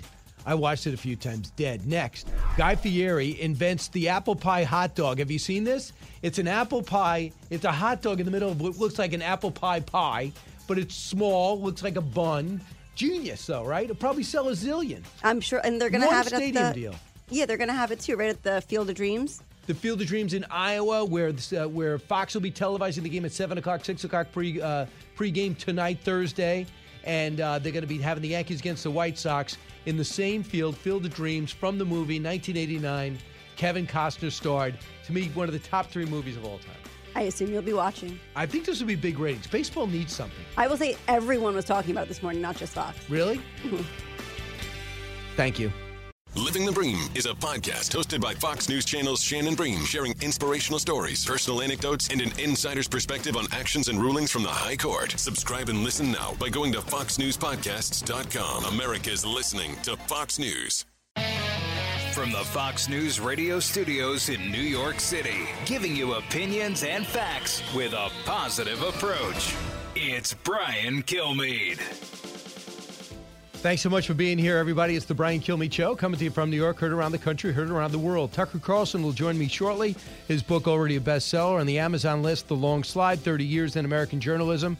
He'll be with us at the bottom of the hour. Michael Loftus, one of the funniest comedians in America today, back on the road. What's it like trying to fill up these theaters, writing for sitcoms, uh, at the same time knowing that tomorrow they could be saying, We're closed. And that's just uh, one of the challenges of making a living on stage uh, as a stand-up comedian, even when you get to his level. Michael Loftus shortly, and he doesn't. He does this horrible thing called "I'm a Trump supporter" and not embarrassed about it. Let's get to the big three. Now, with the stories you need to know, it's Brian's Big Three. Number three. No one will ever describe my administration as a toxic work environment. No one has named who is named as anything doing anything unethical in the report will remain in my administration. There'll be turnover. There'll be turnover. My administration will be fully transparent when I'm governor. I'm not governor yet. Uh, here we go. Lieutenant Governor Hochul wondering why the Cuomo calamity continues. Why is he still here? That's the sentiment in Albany and around the country as disgraced Governor Cuomo sticks around for two more weeks. His legal peril and why some say he's not close to going away. Number two. I don't want to hear anything about COVID cases in Florida, mask mandates in New York, vaccine passports. I don't want to hear anything about that until the Biden administration deals with the crisis they created on our southern border. There is no other conclusion any rational person can reach other than this is intentional. Nonsensical. That's what even the Washington Post says about the Biden border policy. And now the July numbers are in. It's over 200,000 illegals. It's a record number breaching our border, many carrying a deadly virus. Are you kidding? In what country would this be okay? Not in this one. Number one. We also made clear to OPEC, the major oil exporting nations of the world, that the production cuts made during the pandemic should be reversed as the global economic uh, as the global economy recovers in order to lower prices for consumers. Ugh, I've never seen someone wrestle with a prompter like that. Hey, OPEC, pump some oil. No, that's not a quote from Richard Nixon or Gerald Ford. It's how fossil fuel hating Joe Biden and his answer to surging gas prices causing inflation. Both part of what's what is taking his party down as he struggles to keep his party on point and his unthinkable $4 trillion plus Bernie Sanders socialist free money buffet going and that could indeed be going over the next two weeks. Uh, joining me right now, a person who knows the inside of Washington and liked it so much he left. He does not want to know, tell us exactly where he is, but I know the vicinity and I know he's happy. He is Tucker Carlson, author of The Long Slide 30 Years in American Journalism, just came out a couple of days ago. And we're for, for one of the first on his list. Tucker, welcome back. you were the best introducer of guests in the world. Yeah. It's unbelievable. But you know what, Tucker? My problem is once the interview starts, I really don't know where to go. but, but you know, you know, what struck me. A couple of things struck me. Allison, uh, our fantastic producer here. Oh, she's uh, the best. I can't believe Allison. How long has she been your producer? Allison, how long have you been doing this? A very long time. Right. She uh, old enough to have three children. Allison. Uh, it's amazing. That's amazing. You, you gotta wonder. I must be paying her so much. How much am I paying Allison? That's not what I heard, but okay. so she pointed this out right away. She said, "Go to this page. It's your acknowledgement. I'd like to acknowledge Jonathan Karp of Simon and Schuster, whose descent from open-minded book editor to cartoonish corporate censor mirrors the decline of America itself. It's been a sad education watching it happen, and he still published the book." Well, I don't think they had a, cho- you know, they felt they didn't have a choice. I mean, they, you know, if they canceled my book for writing about how they canceled somebody else's book, I guess they calculated that would be a, a bigger PR disaster than allowing my book to be published. But trust me, they didn't want they didn't want to publish it, and I didn't want to publish with them because I so deeply disapproved. But I was under contract and you know for a book with Simon and Schuster when they shut down Josh Hawley because he cast a vote that annoyed the Democratic Party and then they they paid off the Biden administration by sending his son you know millions of dollars for a book nobody read. I mean the whole thing was so disgusting that I felt implicated in it because I was taking money from Simon and Schuster and I and I thought I don't know I have a moral obligation to say something about this so I did. Uh, that's pretty brave as usual. Um, so, so Tucker, this was a, a, a, trip to a memory lane for you with magazine stories. It brought you back to the time in America, not only the time in, in interviews that you did and articles you wrote, but what America was going through. The, what perspective do you have on today by going back to the years in which you worked?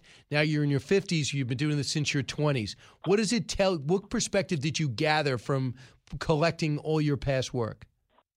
Well, I mean, it was just bewildering. I, I entered journalism 30 years ago this week, actually, weirdly.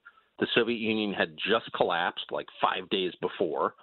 And I had, you know, I'd grown up in journalism. My dad was a journalist. And I thought, you know, I, I thought it was a very honorable thing to do. So, I mean, a couple of the big changes journalism is not an honorable profession. American journalism has collapsed. The people practicing it are contemptible, disgusting. I would never have dinner with them. That's a huge change.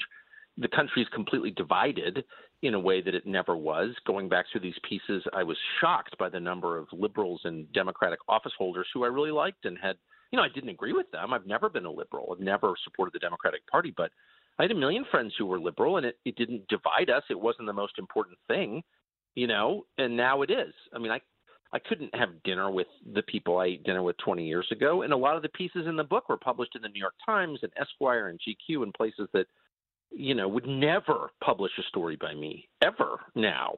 But it didn't seem weird then. I mean, it just wasn't as partisan and polarized a country, not even close. So that was really a shock for me. Couple of things. So I, I, I have an interesting perspective here because I've been at Fox now over 20 years, and I know in the beginning wow. I would tell people I'm on Fox, and and even though Pop Fox was always popular, there's a lot of people that's just not interested in the news. A lot of my friends are athletes and follow sports, and they're like, "Oh, bro, how was work?" You know, and just to keep passing the time. Now I can't go anywhere without everyone thinking they know everything about everything, or at the very least have an opinion. So how did, right. have you picked up that change?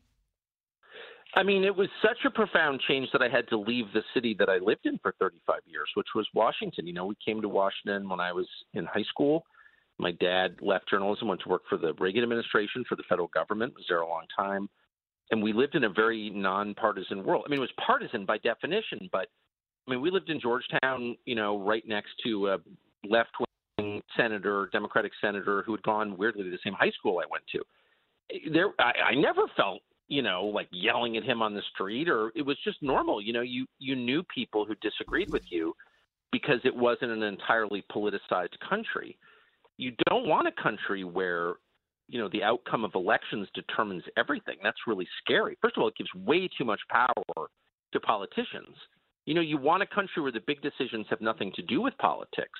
You know, who do you marry? How do you raise your kids? What do you do for work? Where do you go to church? How's your team doing? Things like that. But if you live in a country where who you vote for defines you, uh, you know that that is by definition an angry place. And I, I don't know how we walk back from that, but I agree with you. You get being in our 50s is kind of sad because you have to get up in the middle of the night to take a leak.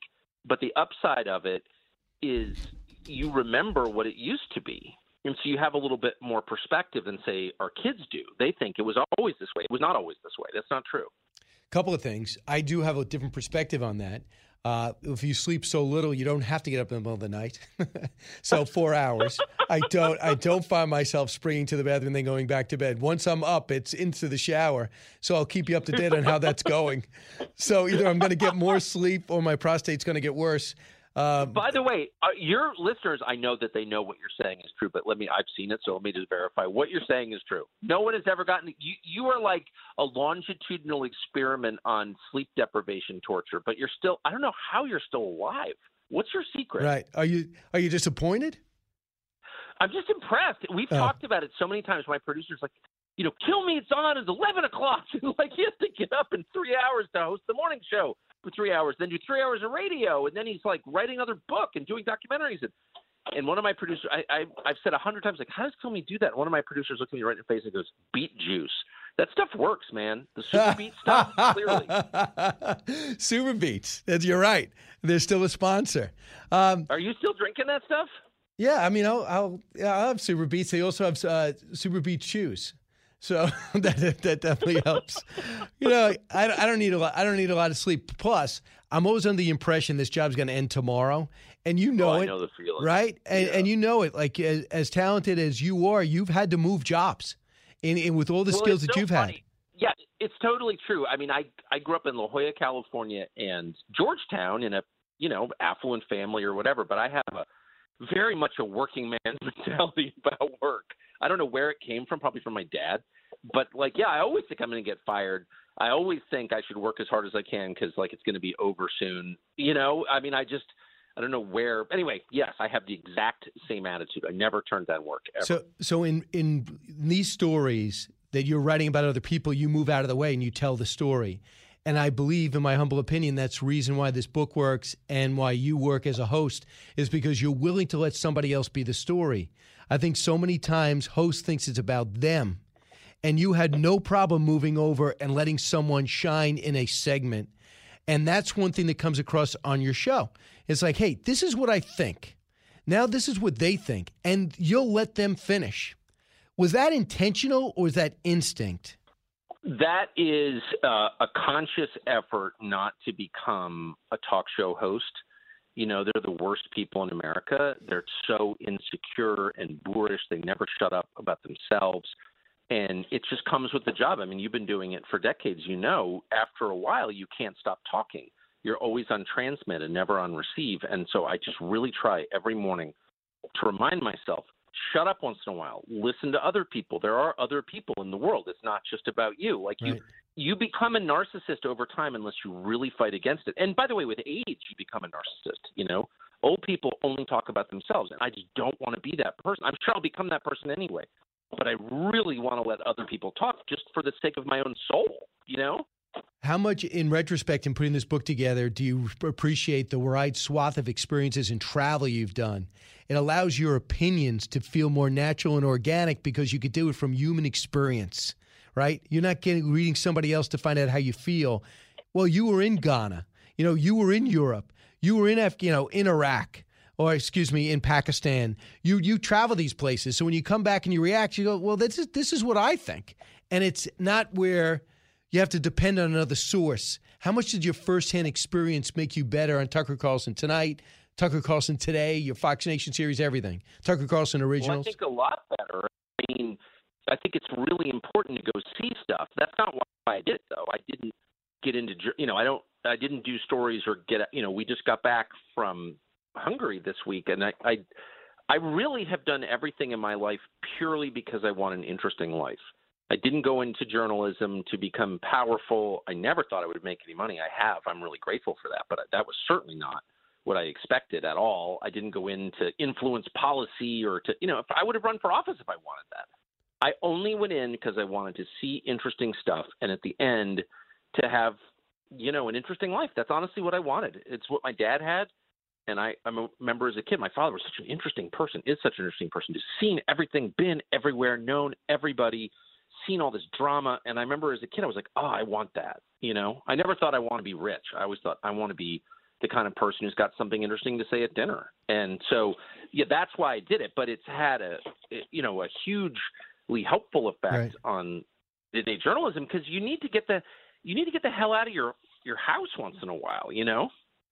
Yeah, and I think that do you feel as though, in a way, uh, the success you've had has hurt that ability to do it in the climate that we're Oh in? yeah, I mean that's the sad part. I, I mean the other, you know, I'm not a magazine writer anymore. I'm glad. I love my job. I'm so grateful for it. But I really miss just getting on a plane and going somewhere and listening to people for a week, seeing new stuff. Um, and you know, I can. The problem is, you know, the downside. Everyone wants to be rich and famous. Making more money is a good thing. Not being in debt, not having to worry about your credit cards. That's a really good thing but being famous, man, there's no upside to that at all. I've I've never seen an upside to it. I don't know why anyone would want to be famous. It makes you know you don't. It doesn't make you feel good about yourself. It doesn't make you more secure, and it certainly eliminates your ability to go anywhere and to be inconspicuous and to listen. I mean, now I'm whining, and I don't mean to whine, but that is It was my that is question, the one thing I regret about my life is I can't just go to an event and stand there and listen because I loved that.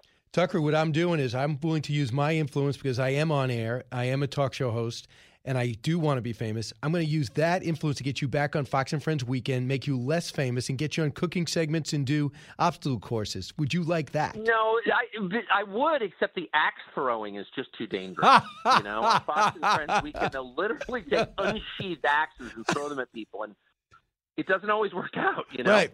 Once in a while, you have to ignore your producer when he says, turn around and throw the axe. And Pete Hegseth didn't. so he tossed I don't it. have the insurance umbrella necessary for that. Sorry. I just think about what to have a perspective and paging through your book of what you've been through, and the next thing you know, you're you're asked to do all these crazy things on Fox and Friends weekend, and you must be like, "What's going on with me? How did I end up here?" I've always had a high tolerance for weirdness, though, so I can I can kind of turn off whatever part of your brain is asking questions like why am I here, why am I doing this, and just roll with it. I mean, Well, it was it was super fun. Yeah, and I know you love your streaming shows and the long form interviews too. So go check out his Fox Nation series. It's I cannot believe the volume of work that's there. The volume of work you did is on the long slide. Thirty years in American journalism. Pick it up. You get a real perspective, especially if you're coming out of school in your twenties and you want to have an understanding of what you're about to do. Travel, experience the world, talk to people, listen more. Uh, that's some of the takeaways from Tucker's new book, uh, and kind of a kind, kind of a cool cartoonish character. uh, leaning on a lot of magazines on the cover. Tucker, thanks so much. Good luck tonight at 8. I appreciate it, Brian. See you, man. Go get him. Tucker Carlson, back in a moment. Educating, entertaining, enlightening. You're with Brian Kilmeade.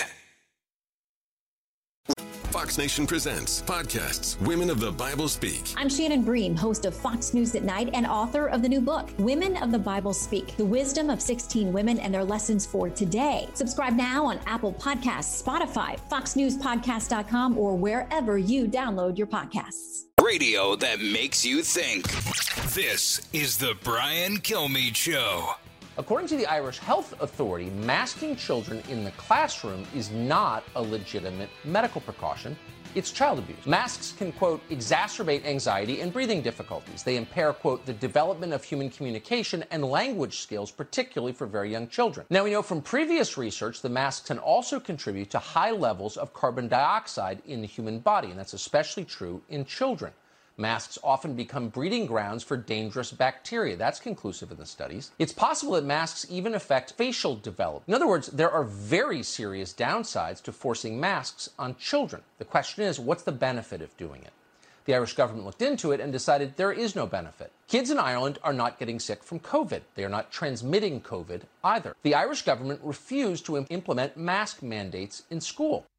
And that's something to think about. Also, looking at Israel studies, when they come out and say things like, hey, that Pfizer vaccine, only 46% in stopping the Delta variant. Oops, you never told us that. Well, 95%, 92% chance of dying from it, and you're not going to die from it. Hospitalization, 76% you're not going to be hospitalized.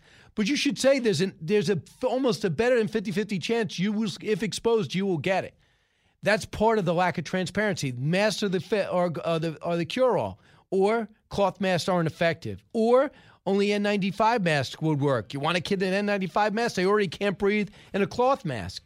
So he's saying, let's take our chances. Give parents a chance to fight it out, uh, to decide what's better for their kids, like every other decision they make. But Joe Biden, instead of owning up to his own challenge, which is stopping this nationally, rather pick on two Republican governors, Texas and Florida.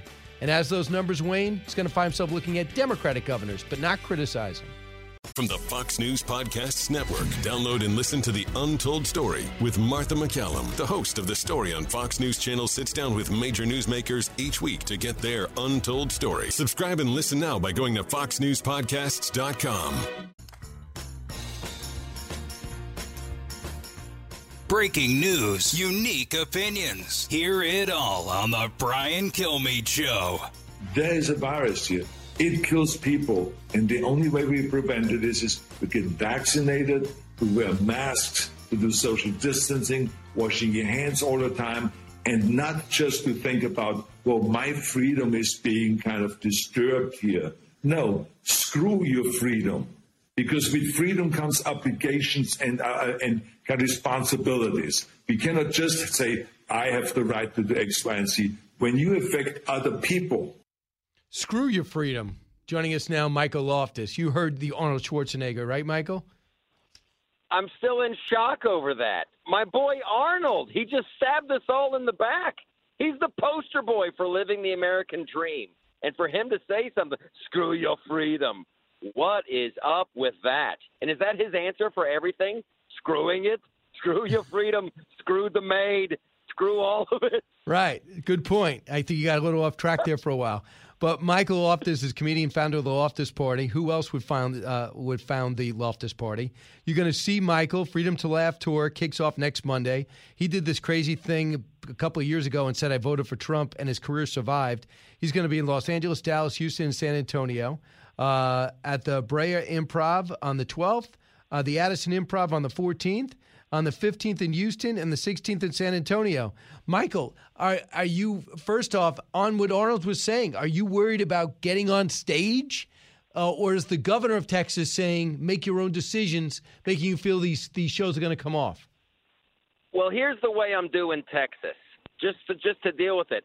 I'm going to come in through Mexico, ah. so I figure I get a I get a free pass.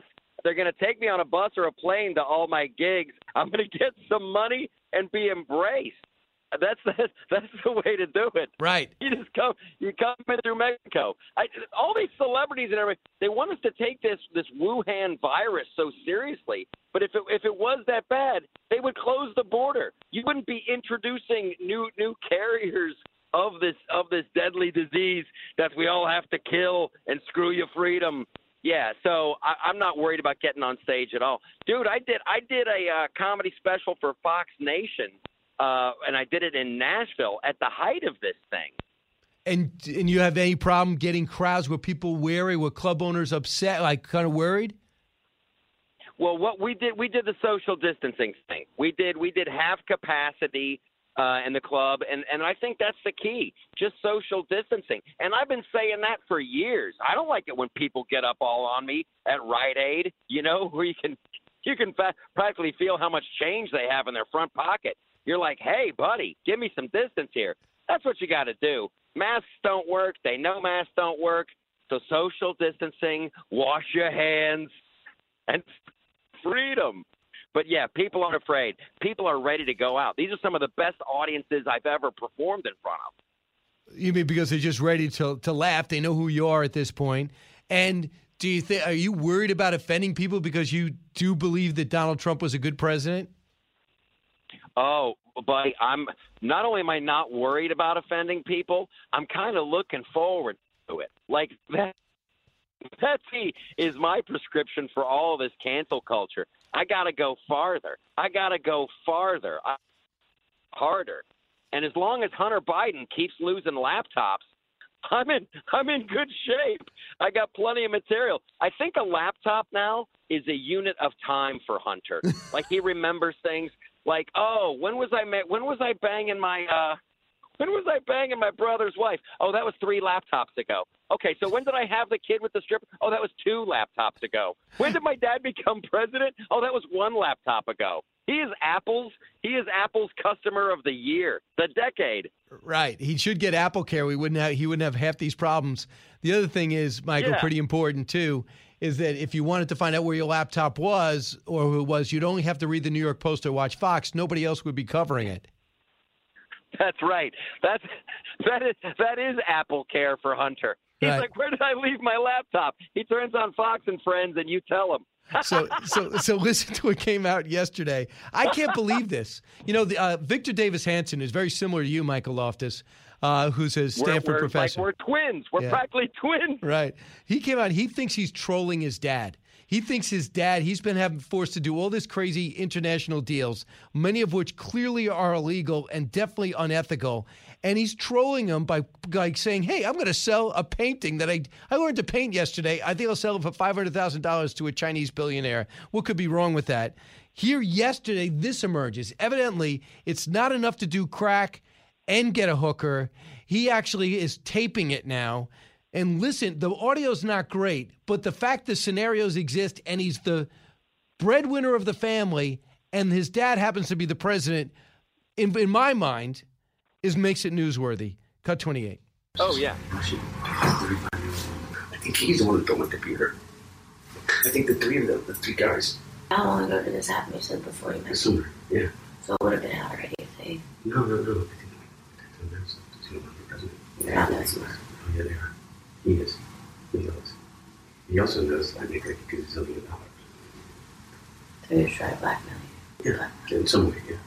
So he thinks the Russians stole his laptop. He tells his dad, he, his dad knows he makes a gazillion dollars. And the woman, who happens to be a hooker, uh, says, which I think is legal in New York now, uh, they're going to try to blackmail you. That's a little bit of a national security risk, don't you think? Yes, yes. And I feel bad for the hooker in this scenario, right? Because now she's legal counsel to Hunter Biden. Ah. well, you know what? They're going to try to blackmail you. Like she thought, listen, if you're a hooker and Hunter Biden comes rolling up, you're like, okay, I hit the jackpot.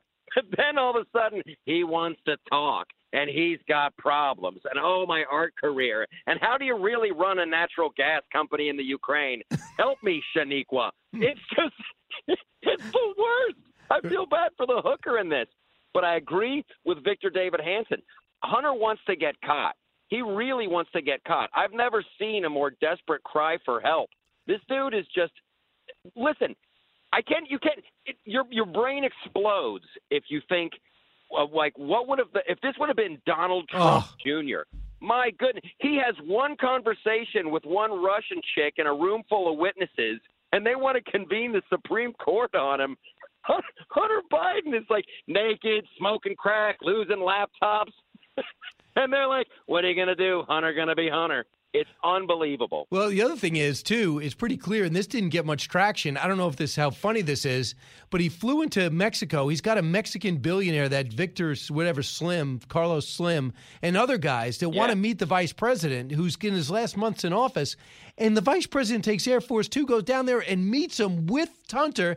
And there's a picture out there of the billionaires together in Mexico. Tell me that's not uh, some type of compromise thing that should at least come up in the debate, or maybe a 30 second ad that Donald Trump might have been able to run. But if he did run it, Facebook would have sidelined the account even earlier. So I don't know. And, there, and, and that is a problem.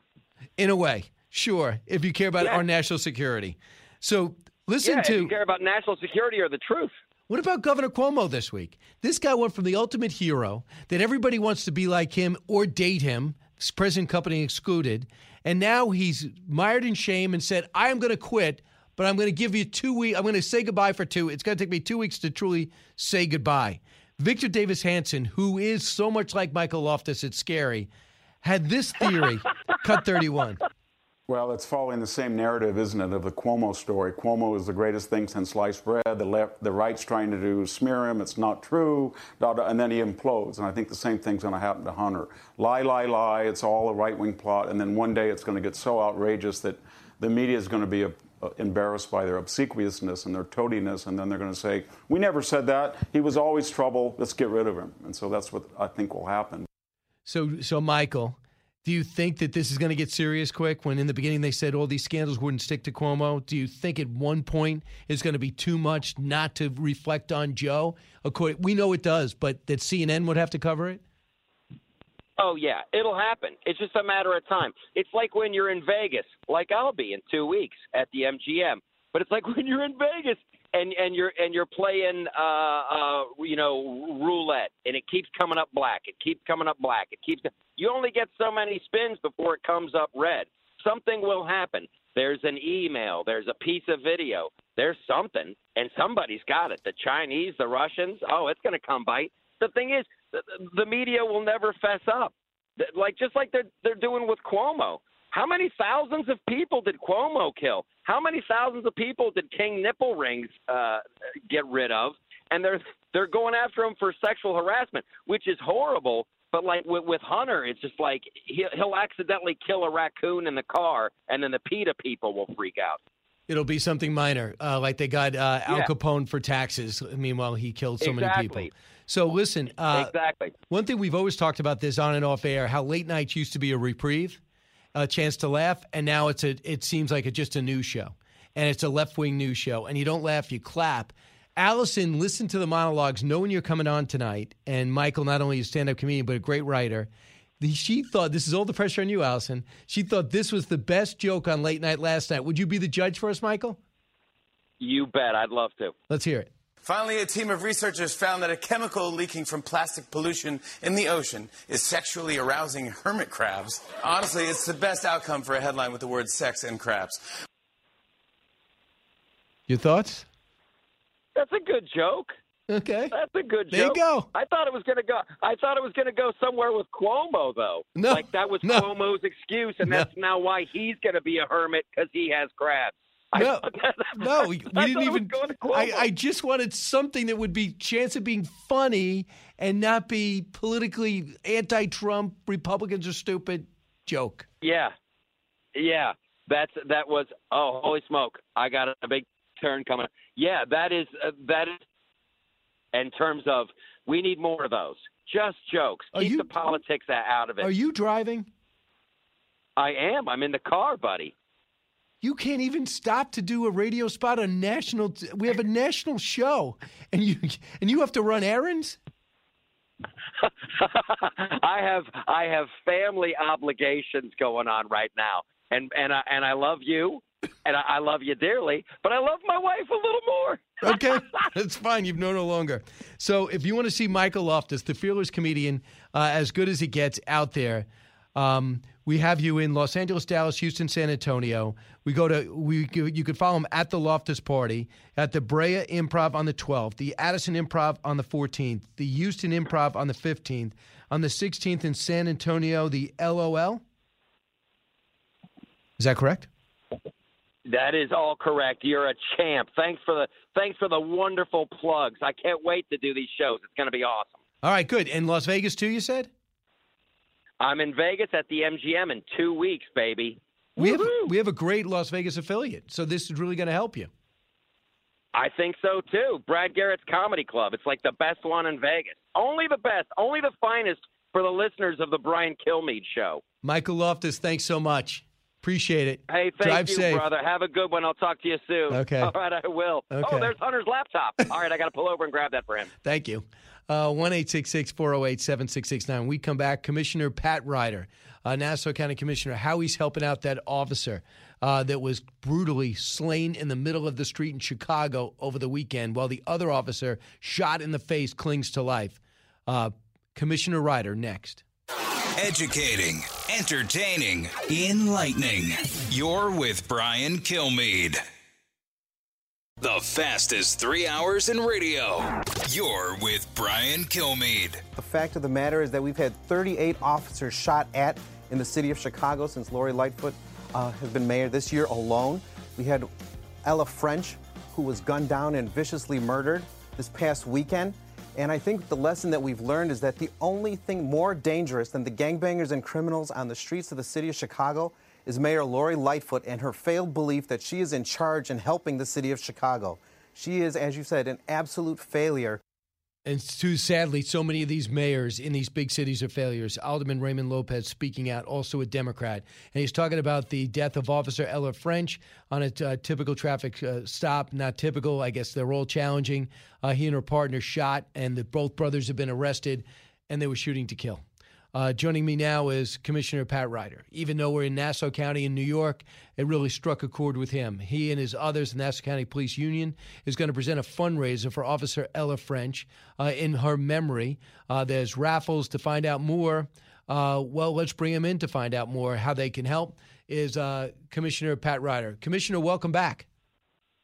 Glad to be here, Brian, and thank you for giving me the time. I know you guys are a tight fraternity, but why was it? What was it about this shooting where you thought we got to do a fundraiser to help Officer Ella French's family? You know, sometimes enough's enough, and um, it, it's it's long overdue. Uh, we did it way back uh, when the Dallas cops were shot. We ran a fundraiser at Mulcahy's. John Murray and his family at the Mulcahy's family stood up, did the right thing for all of us. They got together with our three unions, both the PBA, SOA, and DAI, and they decided we're going to run a fundraiser this Tuesday. So we're going to send a message that one, we are united. You know, as much as um, there's been so so much dissension and and divis, divis, uh, division between uh, communities and policing right now, that the police stay together, they bond together. Yeah, we we get it. We're we're working with our communities. We're trying to make things better, um, but the violence against police has got to stop. And the death of Ella French uh, is just tragic. Such a young, beautiful lady. Um, so the Mulcahy's families, and we're going to put this together this Tuesday night, six to ten at Mulcahy's. It's sixty bucks at the door. John Thiessen is coming through and going to do the raffles as he always does. Live music. The Nassau County Police Pipe Band's going to play. It's going to be a good, fun night to raise good money for a good cause, and then we'll send it out to Chicago and ho- and go uh, that will go to her family um, and and see what we a little bit that we can do. I know we got WABC, WRCN listeners uh, who uh, listen to the show. Hopefully, they'll go down in Wantagh, right by the train station. Uh, a lot of big events happen there between six and ten. It's a huge place, so that's going to help. It's going to get to Chicago. I want you to hear what Mayor Lightfoot, that one of the biggest critics of law enforcement, said yesterday. It's my expectation that the police department budget will increase. No question. We have to. Really? Is that amazing to you, the difference a year makes? Having every police department and policemen and women being vilified as the problem? Now, when you guys step back or you turn in your badge, they're realizing we can't live without you. defund, defund, defund was the message that came out, and it was to take money away from law enforcement. You can't. You have to have law enforcement. You have to have law and order if you're going to to exist as a society. Law and order cost money, but that money can be used correctly. In a time when you're not getting the results that you want, you don't defund. You actually add money to the budget. You increase training. Better training, better equipped cops give better results and that we don't have another situation like a George Floyd. Um, so, you know, we, I heard earlier in your show, it's 38 cops shot in Chicago. 38 cops. That's unheard of. And the, the, the, the way that it is turned against us, and now the tide's turning back saying, hey, we need our cops, no kidding. No kidding. And one thing you guys pride yourself on training. The last time you get training in some of these places is when you get out of the academy and they're small towns with limited budgets. So we got to find a way to help those small towns uh, and get the training they need. And you've talked about that in the past. Uh, Pat Ryder, great job, Commissioner of Nassau County, one of the best in the country. Help him out August 17th for Ella French's family between 6 and 10. Hopefully, you can get down there or give to a great cause. Thanks, Commissioner.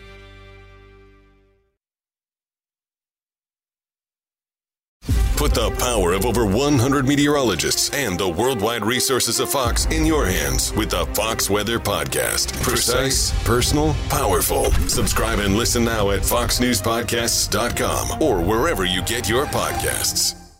Listen to the show ad free on Fox News Podcast Plus, on Apple Podcast, Amazon Music with your Prime membership, or subscribe wherever you get your podcasts.